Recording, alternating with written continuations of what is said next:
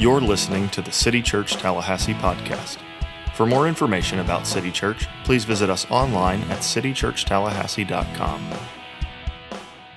Well, good morning and welcome to City Church and welcome to the last Sunday before Easter at the Civic Center. Is anybody else excited about that? We hope that you can join us at Good Friday at Ruby Diamond and also at the Civic Center Sunday morning.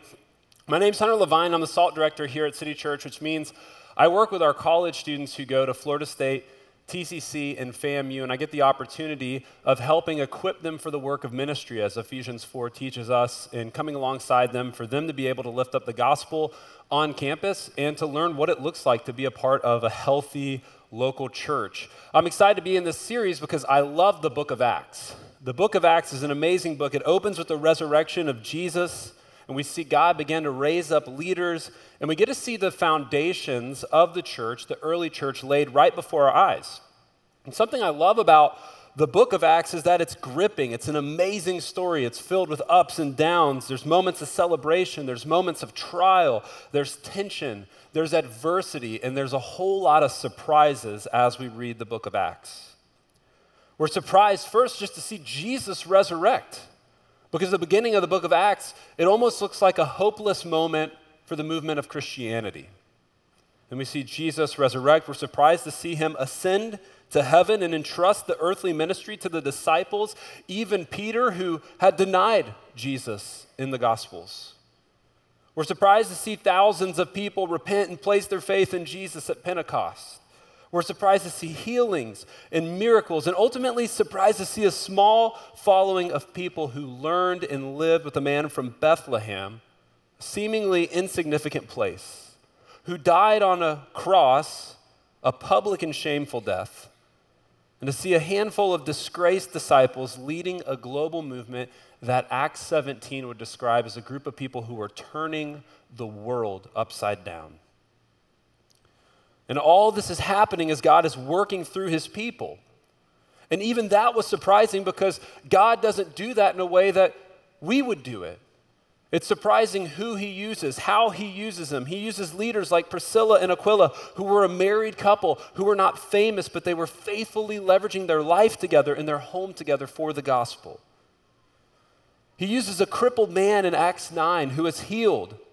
And he uses this man to demonstrate the power of God to people who likely overlooked him. He uses Stephen, who was stoned. Tabitha, who was a woman living in Joppa that was working faithfully to the Lord, and we're told that she was known for her good works and mercy. Just a faithful follower of Jesus, and many other disciples and Christians who don't even get a name in the book. Everyday faithful people using their life for God's purposes. Not just kings and celebrities and influencers and thought leaders with big platforms and intellects and influential job. Everyday people even people like Ananias, who we'll see in our story today, who's often not much spoken about, but we actually see God use him to reach the Apostle Paul, who ends up raising up significant, important leaders like Timothy in Ephesus and other church pastors, and ultimately would use Paul to write a massive chunk of the New Testament. If you have a Bible, you can go ahead and turn to Acts 9. That's where we're going to be this morning. And this is the perfect text as we head into Easter for two reasons. The first reason is because Paul loved Easter.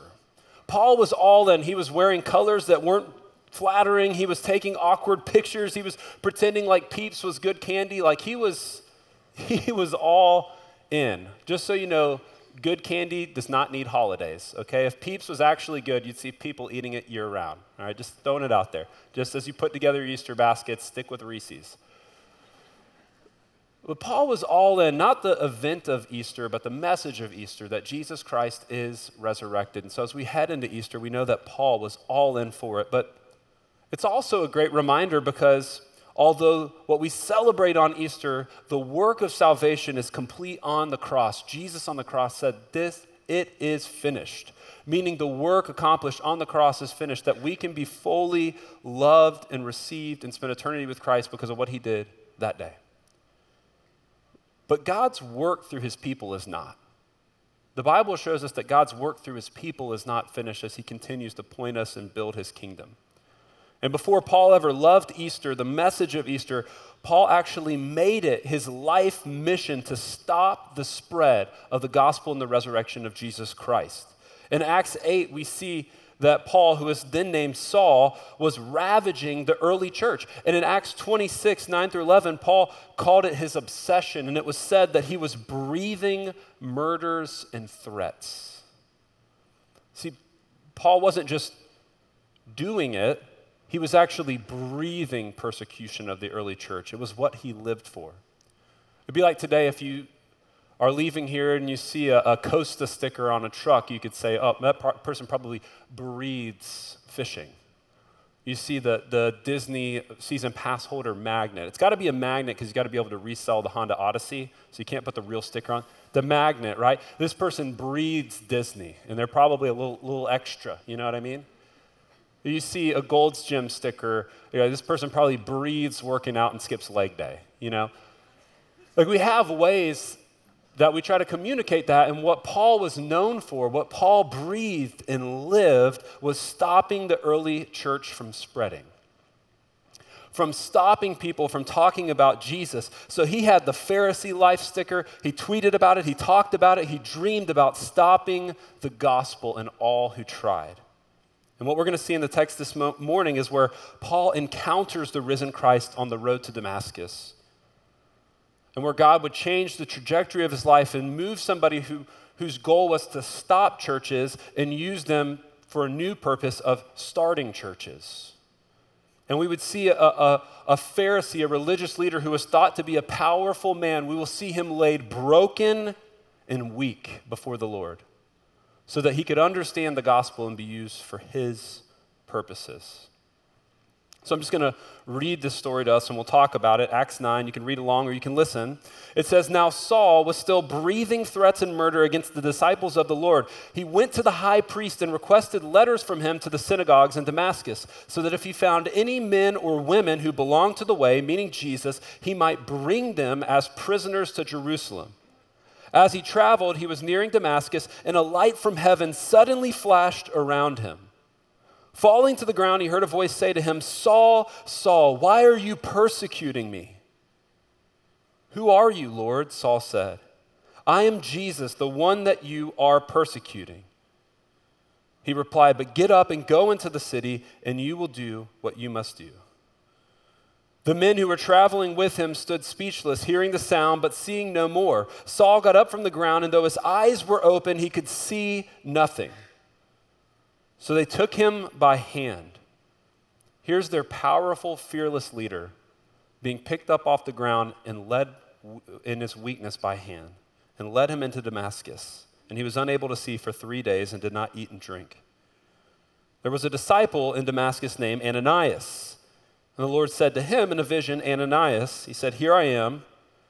The Lord said, Get up and go to the street called Straight the Lord said to him, To the house of Judas, and ask for a man from Tarsus named Saul, since he is praying there.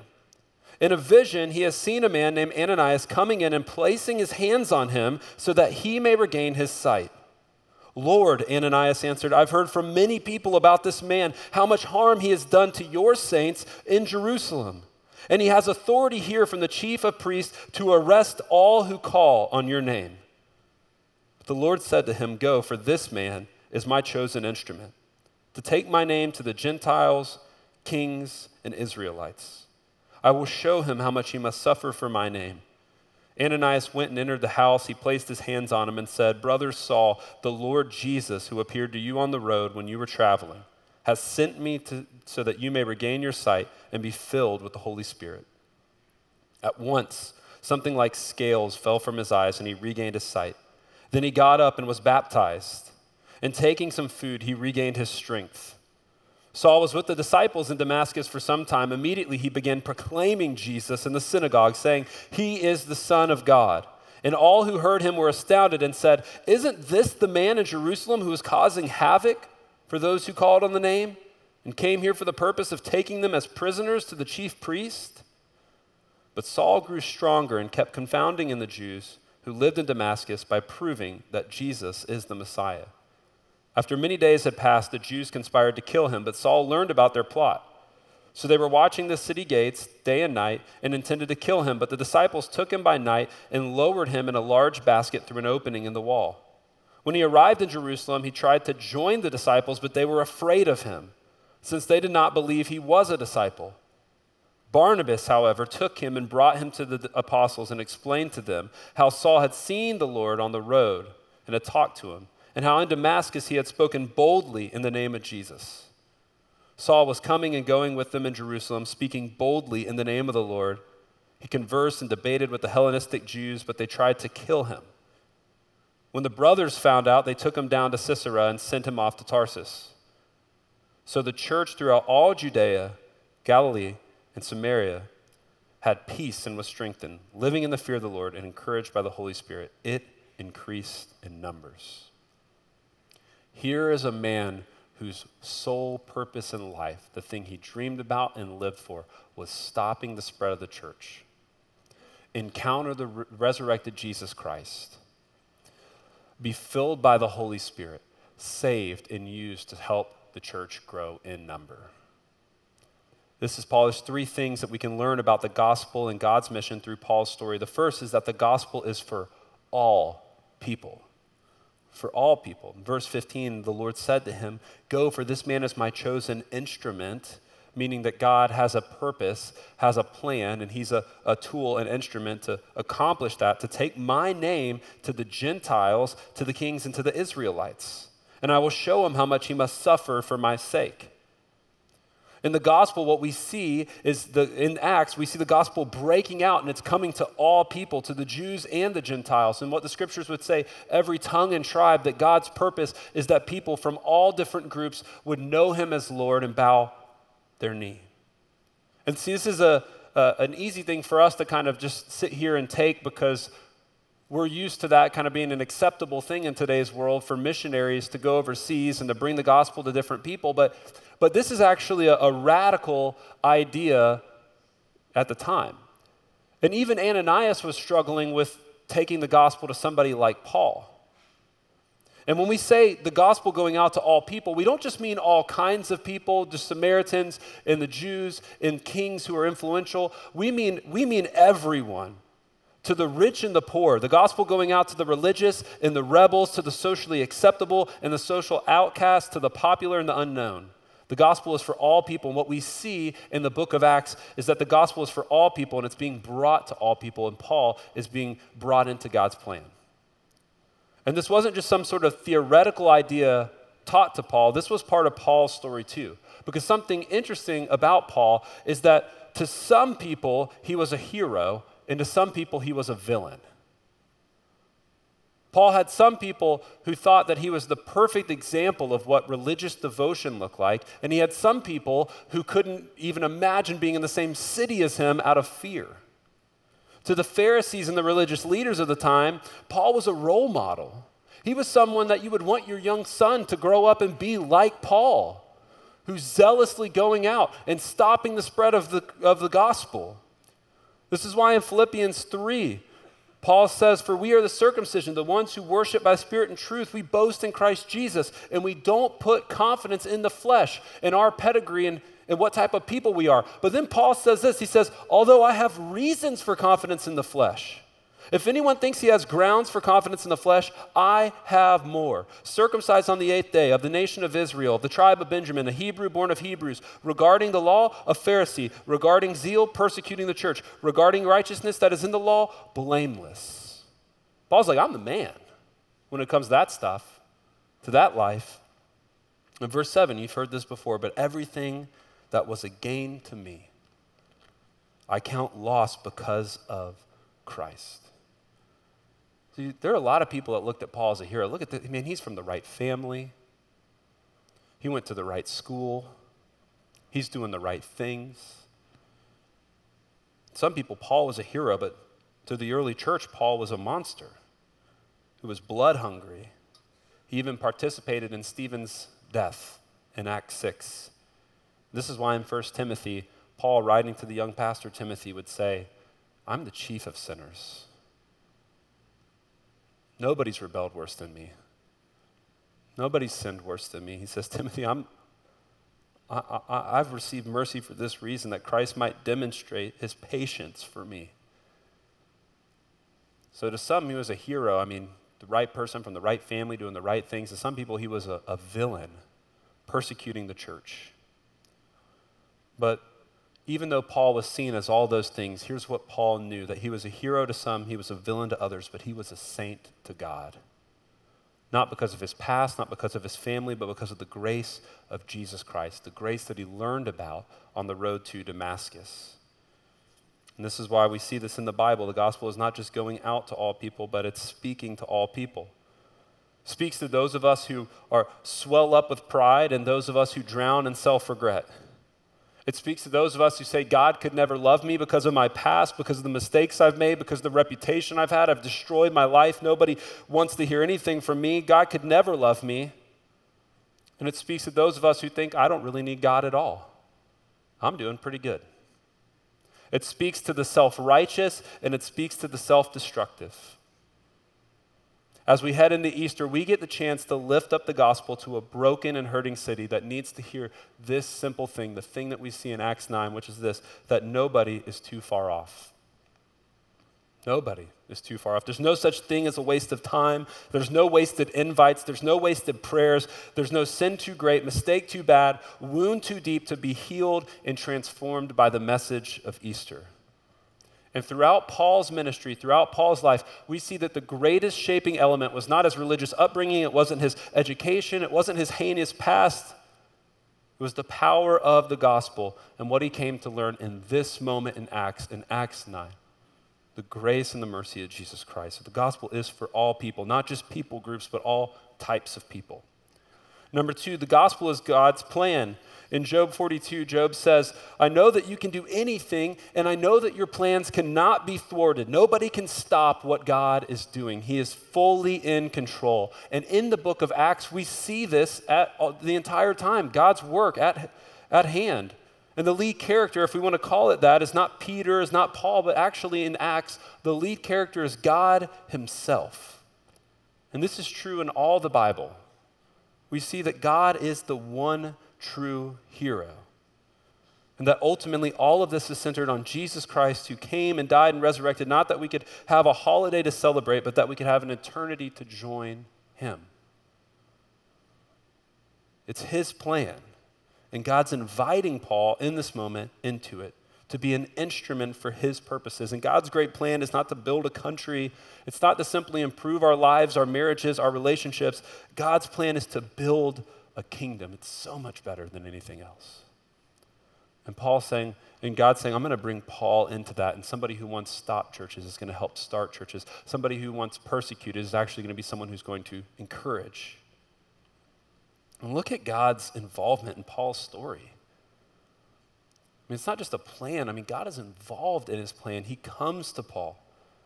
He physically intervenes in his life. He speaks to him just like he speaks to us in his word. And he saves him and he heals him and he chooses him to be an instrument for his kingdom.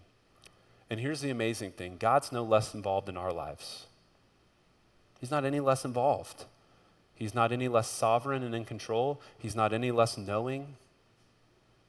He's involved in the inner workings of our lives. All of us who are saved, we're saved from our own path to Damascus. Every person here. In retrospect, even in my story, I can see God's fingerprints all over my story. I don't have time to go into all of it, but Growing up, I loved playing sports. When I was in eighth grade, I transferred to NFC, a, a, private school in town, so that I could play JV and varsity football as an eighth grader. I was si- I'm six foot three right now. I was six foot three in the eighth grade. Okay, and what I would do is I started on JV, and the coach at the time was gracious enough for me to try to, he really wanted me to learn. I played defensive end. He wanted me to learn how to get reps at the varsity level. And so what they would do is like our team would run up the score like 20, 30 points, enough where people like me couldn't mess it up at the time. And then we would go in and play. And I was playing a game in Jacksonville, Florida as an eighth grader playing varsity. And I was playing, and a guy fell across my leg and snapped my tibia in half, broke my leg. Now, the doctor said that it was actually a good thing that it didn't blow out my knee. If, you, if you're familiar with knee injuries, joint injuries are, are definitely uh, more challenging to recover from. But I was, that night, I was laying in the hospital in Jacksonville, Florida, and the doctor came in and said what you never want to hear a doctor say, which is, well, that's weird. like, nothing good's ever going to follow from a doctor saying that's weird. So I'm like, you don't want to be weird. You want to be like, no big deal. And so I'm sitting there as an eighth grader, and he says, Your growth plates are closed. In the x ray that they took, they could see my growth plates are closed. I'm like, What do you mean? And he's like, Yeah, you're, you're done growing. And I'm like, you know, doing what you do, all of us do when we go to the doctor. Like, we, we're like, hey, I know that you went to school for seven years and this is your career and passion and everything, but like, I'm going to argue with you for a moment here because, you know, I read an article one time. And so I'm like, actually having this conversation, and I'm like, no, no, I can't be done growing. Like, I'm in eighth grade and my cousin's six eight. I'm like, sports are my sports is my life. It's what I breathe. Like my only, uh, literally in eighth grade, my only goal in life was just to be a bigger human. like, right? I was just like, I'm just going to get taller and bigger. That's, that's my game plan. I really have not thought much further than this. He's like, no, you're done. And I've not grown since the eighth grade.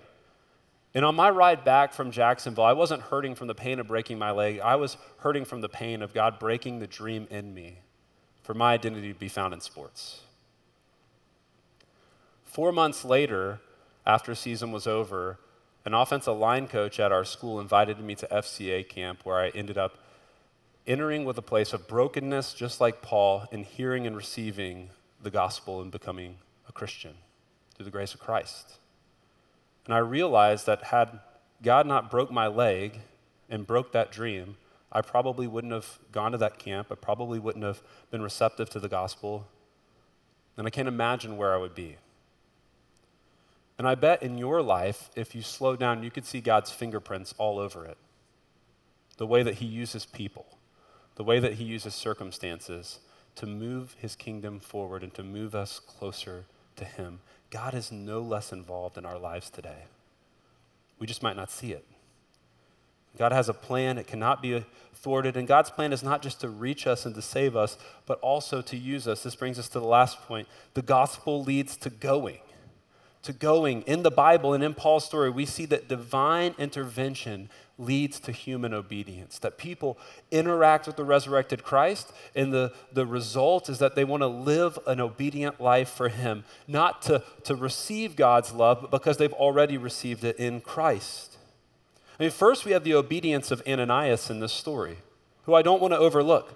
Because you can imagine being Ananias and God comes to you in a vision. He's like, I'm going to send you to share the gospel with somebody. And Ananias is like, Here I am, God, send me. Who's it going to be? And he's like, You know, uh, Saul. Excuse me? The guy that's been killing and putting people in jail and like has the Pharisee life bumper sticker? Like that? I, you know, Jesus, I don't know about that. I was thinking more uh, different people group or it's like, no, Saul, one of the most dangerous men in the world. Okay, God. All right. I'll go meet Saul. Where, like, in a public place where it's really safe and there's like lots of people around on a road in the middle of nowhere, surrounded by all of his people. Okay, Lord. I'll go. I mean, think about the obedience of Ananias.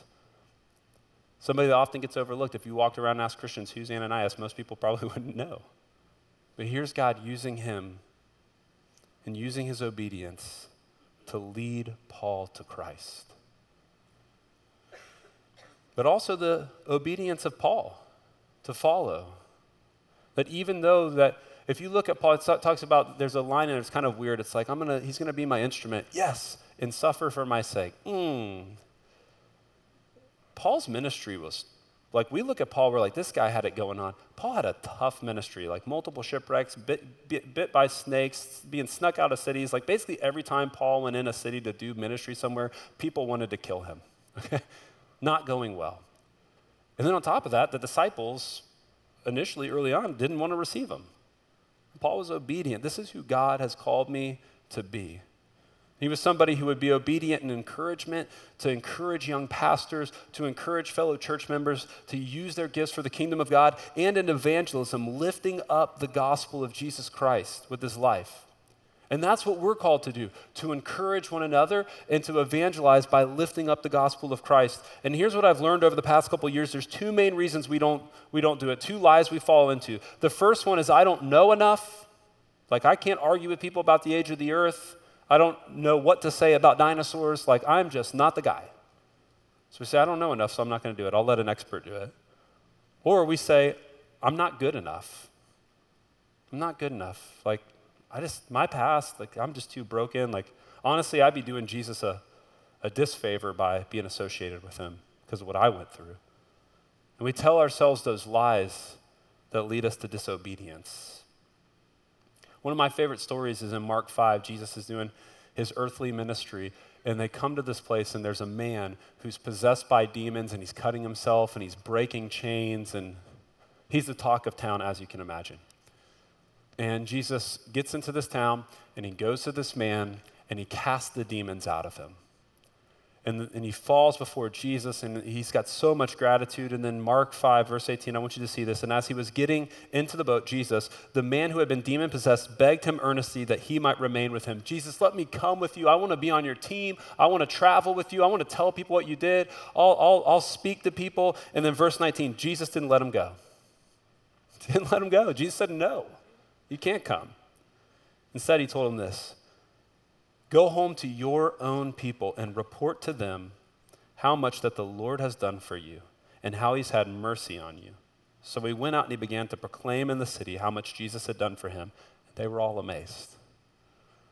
He didn't say go out and answer every question they had. He didn't say go out and argue with every person that you meet. He said just go out and tell them what Jesus has done for you. And can we be honest for a moment? This guy had some solid reasons to not obey. He was not well trained. He didn't go to seminary. like, he didn't have a huge library. He didn't grow up in the church. The dude was just like demon possessed. God cast the demons out of him, and then like now he's just out there. And can we also be honest? Like, these people had seen him act crazy and seen him naked. Like, it is hard to come back from that, right? Like, uh, Jesus, I think it might be better if I kind of like a relocation plan type of ministry. You know what I mean? But Jesus like, no, you go here. And you know what they did? They were amazed. And here's what I, I, want us to understand that anyone who follows Christ can point others to him. You might not know every answer, and if you think you know every answer, that's a whole nother problem. But you can point people to him.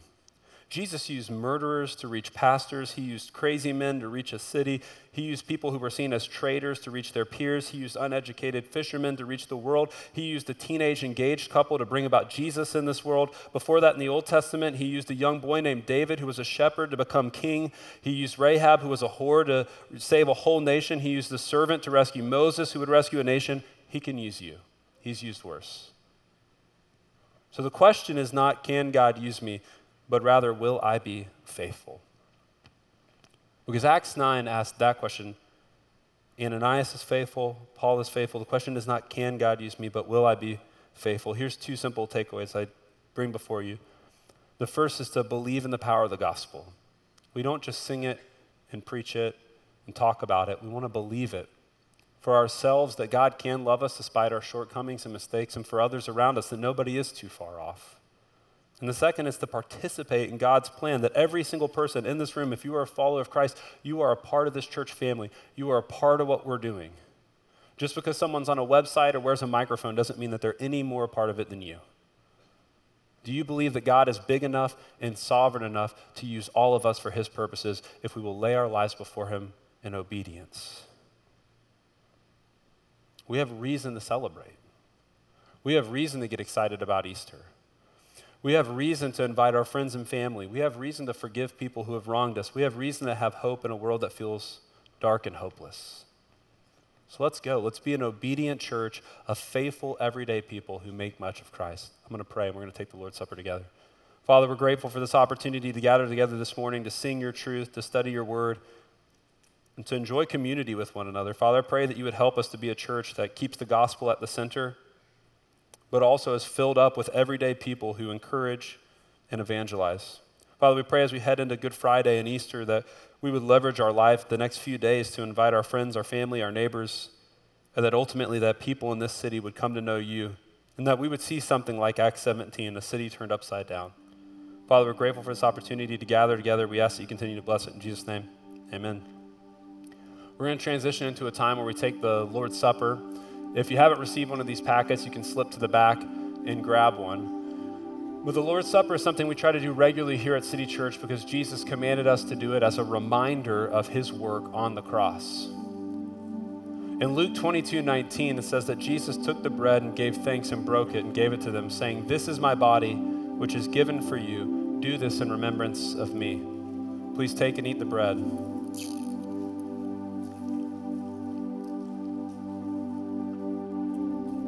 The bread represented Jesus' body, which set on the cross in our place for our sins. And the juice represents Jesus' blood, which God used to cleanse us of all of our rebellion and unrighteousness against Him. In Luke 22, verse 20, Jesus said, In the same way, He took the cup after supper and said, This cup is the new covenant in my blood, which is poured out for you. Please take and drink the juice.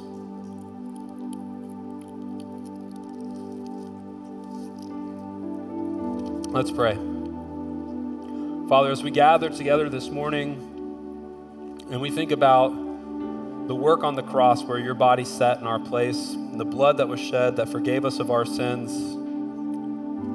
Father, I pray that you would help us to be mindful of that.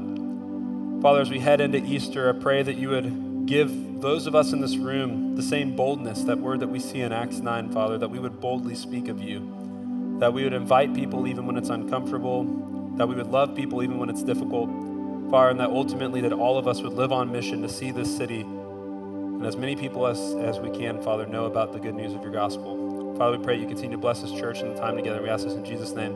Amen. Let's stand and sing.